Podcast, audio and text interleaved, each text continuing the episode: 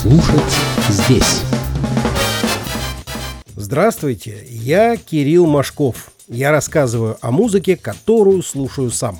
Сегодняшний подкаст 729 по счету открывает 12-й год выхода в виртуальный эфир джазового подкаста «Слушать здесь», с чем я себя и вас, многоуважаемые слушатели, и поздравляю. Вот уже почти пять лет 12 европейских изданий, которые пишут о джазе, в том числе и журнал Jazz.ru, ежемесячно обмениваются информацией об альбомах, обративших на себя их внимание за прошедший месяц, по одному от каждого издания. Их было 12, а теперь их 14, что не может не радовать. Таким образом составляется Europe Jazz Media Chart – это не хит-парад в традиционном смысле. Никто не выставляет здесь никаких оценок, и ничто здесь не зависит от цифр продаж. Просто европейские джазовые журналисты каждый месяц рассказывают друг другу и своим читателям, какие именно джазовые альбомы они слушали в этом месяце. Январский чарт 2017 года по итогам декабря 2016 появился в сетевой версии журнала Jazz.ru 9 января. Там можно ознакомиться со всеми 14 представленными альбомами. А я сегодня хочу вам представить тот альбом, который европейский джаз-чарт ввело наше издание. Анна Филиппио, замглавного редактора Jazz.ru, которая представляет нас в этом проекте, пишет в своем комментарии к российской строке чарта – Уникальная, чудом сохранившаяся с 1974 года запись выступления в Таллине раннего состава московского джаз-рок ансамбля «Арсенал» под руководством саксофониста Алексея Козлова. Она выпущена коллекционным тиражом, но это не умаляет ее значение как любопытнейшего документа истории советского джаза. Конец цитаты. Тираж действительно коллекционный. На виниле, например, напечатано всего 100 экземпляров этой редчайшей записи – но это действительно уникальный документ своего времени, когда «Арсенал» еще был самодеятельным коллективом, а его лидер, саксофонист Алексей Козлов, буквально только что порвал со своим прошлым музыканта современного джазового мейнстрима и искал новые пути, овладевая новейшей на тот момент стилистикой джаз-рока, где джазовая импровизация соединялась с электрическим громким звучанием и ритмическими основами рок-музыки. Коллектив базировался в Москве. Вот как сам Алексей Семенович Козлов, который всего три месяца назад отметил свое 80-летие, описывал обстоятельства того времени в своей автобиографической книге «Козел на саксе». Репетиции проходили в крохотной комнате, куда 12 человек, плюс ударная установка, плюс колонки с усилителями, плюс пианино и клавиши, тогда это был примитивный электроорган, пульты для нот и многое другое умещались в буквальном смысле слова как сельди в бочке. Дышать было нечем, от звуковой мощи закладывало уши. Во время одной из вечерних репетиций, когда мы решили сделать перерыв, подышать свежим воздухом и дать отдохнуть ушам, мы попытались покинуть нашу крохотную комнатку и выйти в коридор. Но ничего не получилось, дверь не открывалась. Она не была заперта снаружи, а просто заблокирована и слегка поддавалась, когда мы на нее давили – Выйдя с трудом наружу, мы увидели, что весь узкий коридор, вернее его пол, заполнен молодыми людьми, лежащими в расслабленном состоянии. Оказалось, что московские хиппи пронюхали о наших репетициях и собирались отовсюду, чтобы с кайфом провести время. Так как в коридоре сидеть было не на чем, они просто ложились на пол, заполняя все пространство коридора. Конец цитаты. Слушаем авторскую пьесу Алексея Козлова «Элегия», с альбома Arsenal Live in Tallinn 74. Арсенал. Концерт в Таллине 1974 год.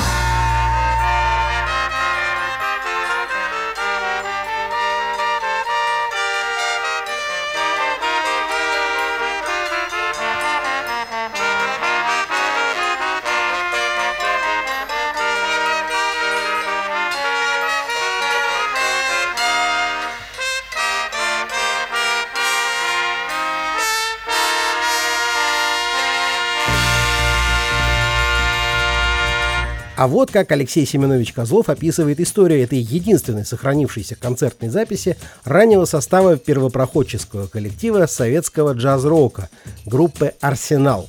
Так как в советские времена информация распространялась совершенно независимо и обо всем неофициальном, несмотря на запреты, знали повсюду, то слухи о нас дошли и до Таллина. А в этом городе меня хорошо знали еще с начала 60-х годов, благодаря моим выступлениям почти на всех джазовых фестивалях, проходивших там.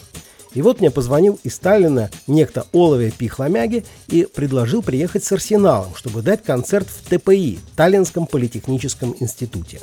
Организаторы оплачивали дорогу, проживание и даже гонорар всем участникам. После того, как в 1968 году партийные власти все-таки прикрыли ставшие международными таллинские фестивали джаза, вся активность такого рода перешла и там, в подполье, и наш концерт носил именно такой характер. В актовом-зале ТПИ оказалась неплохая аппаратура, а главное небольшая звукозаписывающая студия, позволяющая делать запись концерта – так что это выступление было записано, а пленка попала ко мне через много лет. Ее сохранила Анна Эрм, работник эстонского радио, активный пропагандист джаза в Эстонии. Так что сейчас можно составить некоторые представления о том, как играл тогда живьем первый состав «Арсенала». Конец цитаты. Завершаем знакомство с уникальным аудиодокументом раннего советского джаз-рока середины 70-х годов прошлого столетия еще одной авторской пьесы Алексея Козлова в исполнении его джаз-рок ансамбля «Арсенал» на концерте в Таллине 1974 года. Пьеса посвящена одному из ярчайших афроамериканских музыкантов того времени и называется «Джеймс Браун».